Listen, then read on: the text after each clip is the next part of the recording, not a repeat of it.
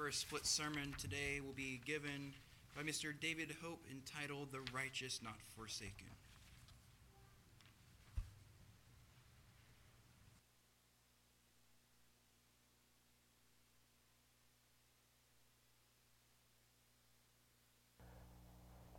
Thank you, Ellen. Good afternoon, everybody. Boy, we've got a full house today. Ah, great, good. I hope uh, people got a lot out of their Sabbath school this morning. For folks like me, my age, it's almost nap time. I'm glad I'm up here instead of out there right now. I'd be putting myself to sleep. King David wrote a number of years ago in Psalms 37 chapter and verse 25. I've read this many times. Anyway, verse 25 I have been young and now I'm old. Some of us can identify with that. Yet I have not seen the righteous forsaken, nor the, his seed begging bread. I've heard this speak, uh, read a number of times when I was young, and, and as I had a chance in my early 20s, all the way up to, you know, not too far from 100, 20 more years, I guess, uh, we, and a lot of the other, some other people out here older than I am, have had a chance to see and test the scriptures to see if they're true. You know, even even in uh, I'll get into that later. But anyway, um, when I first read this, I was a young man, and I totally uh, agreed with it, or I do now. Totally agree with it. Uh, I'm, you probably have heard me speak critically a lot of times of these commentaries they're good. They're smarter than I am, but sometimes I, they get off on the wrong doctrine and I, and I criticize them. But sometimes they have some pretty good things. And here's one I wrote down with uh, Adam Clarke's commentary, Electronic Database. And uh, he says this, and I'm going to read the verse again. I have been young, and now I'm old, yet I have not seen the righteous forsaken, nor his seed begging bread. And here's his quote I believe this to be t- literally true in all cases, says uh, Mr. Clarke. I am now gray headed myself. I have traveled in different countries and have had many opportunities of seeing and conversing with religious people in all situations in life. I haven't had that opportunity, but some people have. And I have not, to my knowledge, seen one instance to the contrary. I have seen no righteous man forsaken. And he probably, he probably has seen trials and problems, we all do, but he has not been forsaken, nor any children of the righteous begging their bread. God puts this honor upon all that fear him, and thus careful is he of them and their posterity. So God's concerned about our family, our children also. We'll read in Matthew, the sixth chapter, and those of us that have been in this part of the building during our Sabbath or uh, Bible studies, we you know that we've been covering Matthew, and uh, I'm going to uh, read one of the passages that we had. In Matthew 6, Jesus encourages us to not worry about physical things. And we all have a tendency or have had tendency to worry and anyway, that God will take care of all our needs. He says that. Jesus says that. Matthew 6, 31 through 34. Therefore, take no thought, saying, What shall we eat? You know, if you've lost your job because of the, the church or something, or because of the Sabbath, or what shall we drink, or wherewithal shall we be clothed? 32. For after all these things do the Gentiles seek, for your heavenly Father knows that you have need of all these things. But seek you first, and here's the criteria seek you first the kingdom of God and his righteousness, and all these things shall be added unto you. He didn't say that you wouldn't have problems because in other places it says it is. But Jesus said, I will never leave nor forsake you. Verse 34 Take no thought for tomorrow for the morrow shall take care of the thoughts for itself, things for itself. Sufficient unto the day is the evil thereof. So we have enough to worry about right here today, much less tomorrow. God is aware of all of our dealings with the poor, and that's partially where I'm going to go right now. Proverbs 19:17. Proverbs 19:17 says, "He that has pity upon the poor lends to the Lord, and that which he has given will he repay again." If you're going to give a loan to somebody, who would you rather give it to other than God, other than Jesus? He will pay it back. We've we've had we've all of us probably have have uh, loaned people things, money, items. Maybe the item come back tore up and they didn't pay for it. Uh, one of my neighbors burned up my weed eater here a while back. Anyway, that's neither here nor there. But anyway, God will make sure that you get re- recompensed. Luke, six chapter, verse 32 through 34. For if you love them which love you, what thank have you for sinners also love those that love them? It's easy to love our relatives, our friends, but it's not too easy to love others, but we're supposed to. And if you do good to them which do good to you, what thank have you, for sinners also do the same? Verse 34. If you lend to them whom you hope to receive, what thank have you? For sinners also lend to sinners to receive as much back again. And most of them want a, a, a little bit more, you know, some usury, so to speak. Some of them high price. We'll skip down to verse 38. Luke 6, 38. Give, and it shall be given unto you. Give, and it shall be given unto you good measure, not just a half a deal, not, you know, in some grocery store or some places, farmers market, sometimes they'll, they'll pile it up here and they don't want you to shake it down. They want it to look like you're getting full. But anyway, good measure, pressed down, shaken together, and running over. You talk about getting your money's worth. Shall men give into your bosom? Jesus is saying even men, our counterparts in the world, will give back to us in many ways. For with what with the same measure that you meet withal, it shall be measured to you again. So a lot of it depends on us. A few weeks ago, I'm digressing a little bit and getting into situation talking about me. It's all about me. Anyway, a few weeks ago, my wife and I took a trip to New Mexico to where her younger brother lives up in the Four Corners area. We both went to school there and, and were sweethearts in high school. And, and anyway, she has a brother that still lives there, and a little sister who lives in California. There's only three of the, excuse me, there's only three of the siblings still alive. So the other two and my wife wanted to get together before one or one or all of us die, or them die. So anyway, we went out there and had a good time. But uh, we were gone almost a week. But on the way back, we, uh, well, this, i am digressing a little bit. I got a little bit of time. We went to church in Albuquerque on the way back, and they, everybody said hello to the Tulsa church. Several of them were here at the feast last year. Anyway, but it was a good visit. But on the way back, we stopped in Amarillo, Texas. We had to fuel up. You know, we had we only get about 300 miles or so to a tank of gas. And we stopped in Amarillo, Texas, my wife went inside to get some coffee because after you drive two or three hundred miles, you know, your rear end hurts and you know you're about to go to sleep. She got coffee.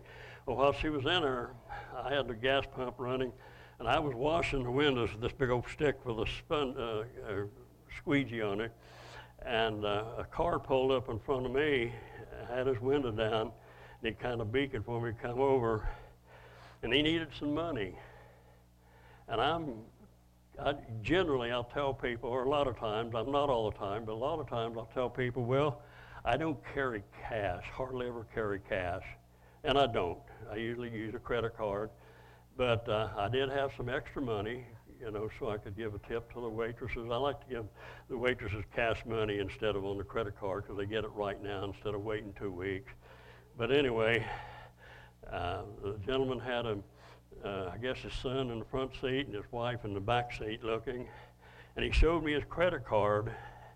And I didn't understand real good. He, he, he speaks a little bit of broken English. He's a Hispanic guy, a, a real nice looking guy. But anyway, and these, these hearing aids, I don't always hear too good. Sometimes I have it tuned to English, and sometimes I don't know what it's tuned to.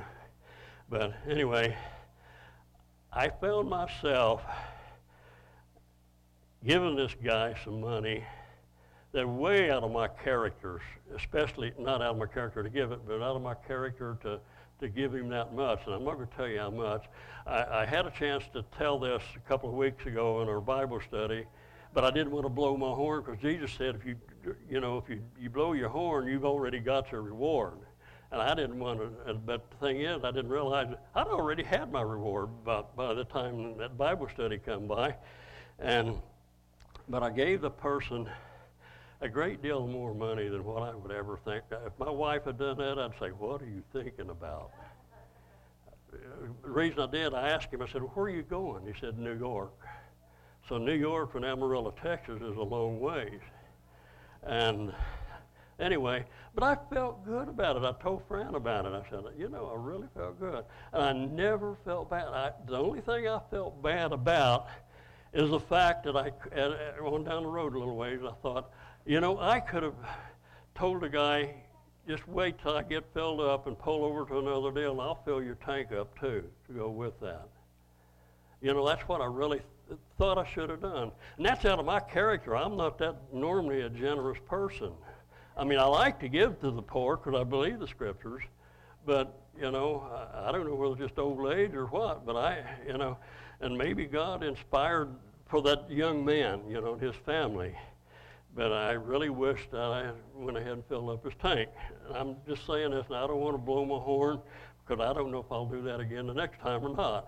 But anyway, um, so to get into that, then uh, right after I got home, I had, or before I left, I bought a new lawnmower. The other one went bad, and I tried to work on the carburetor, and I made it worse. And I couldn't buy a carburetor because they didn't. They said they didn't have them. So I went and bought a brand new lawnmower.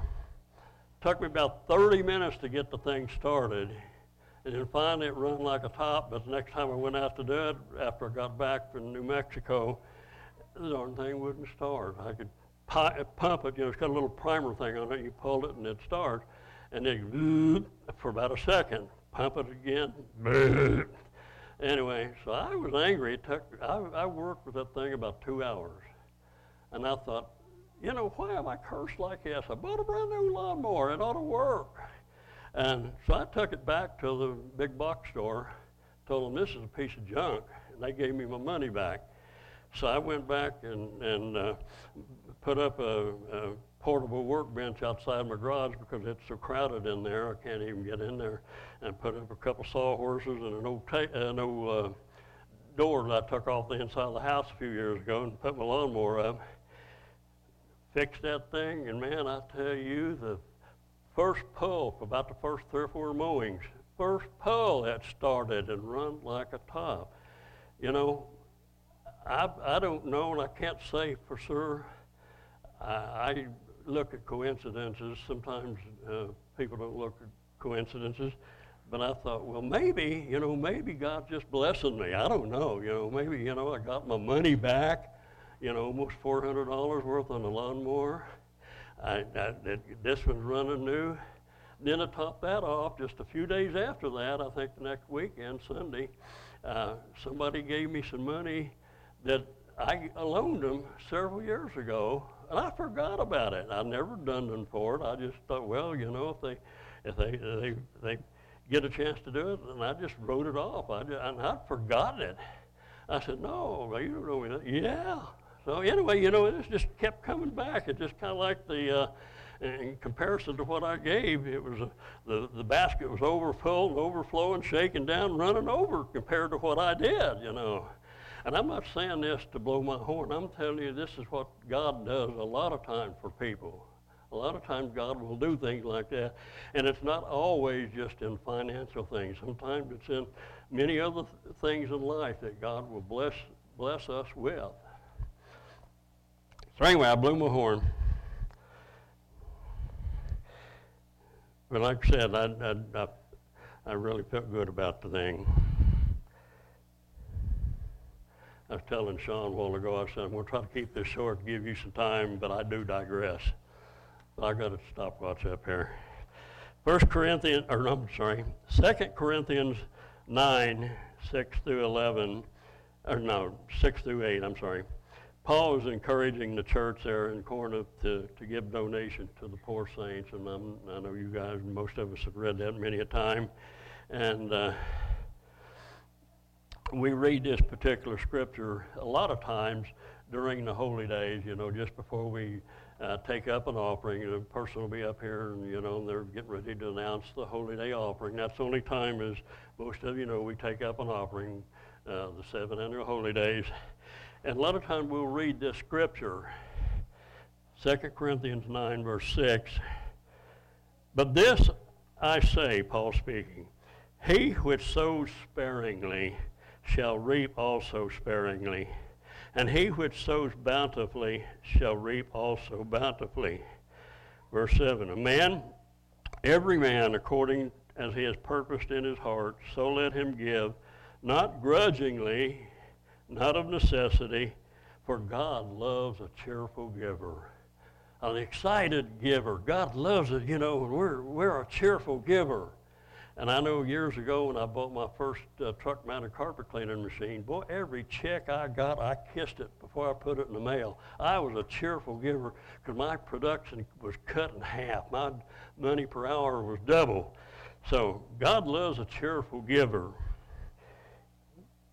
verse 8. And God is able to make all grace abound. Do you believe God's able to do that?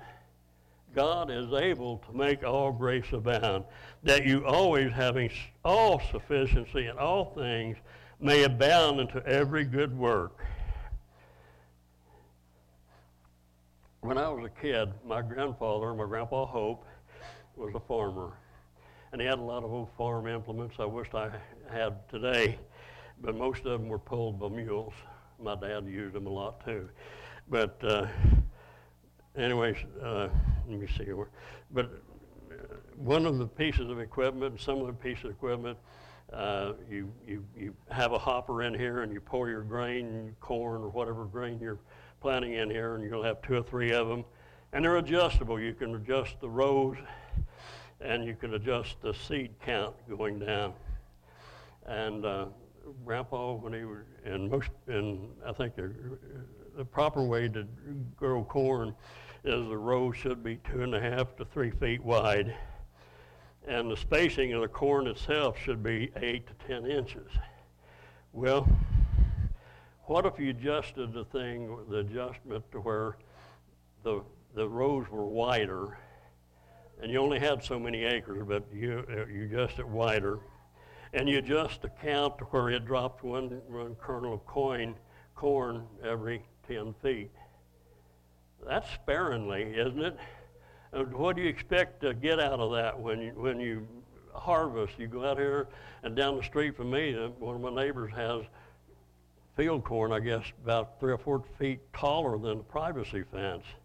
And you can't expect to have a whole roll of corn with one grain every 10 feet and every five feet wide, you know. So you're sowing sparingly. But if you do it like you should, you sow bountifully and you're going to reap bountifully. And just one other point, it, it doesn't always mean necessarily we have to give money. You know, your time is money too. Your time and energy means something. A lot of times people will miss some work or something or other to do something for someone. They're losing money by doing that. Well, God knows that. God knows your heart. God knows what you're doing. And so, anyway, uh, God is able to make all grace abound. So let's, let's be frivolous.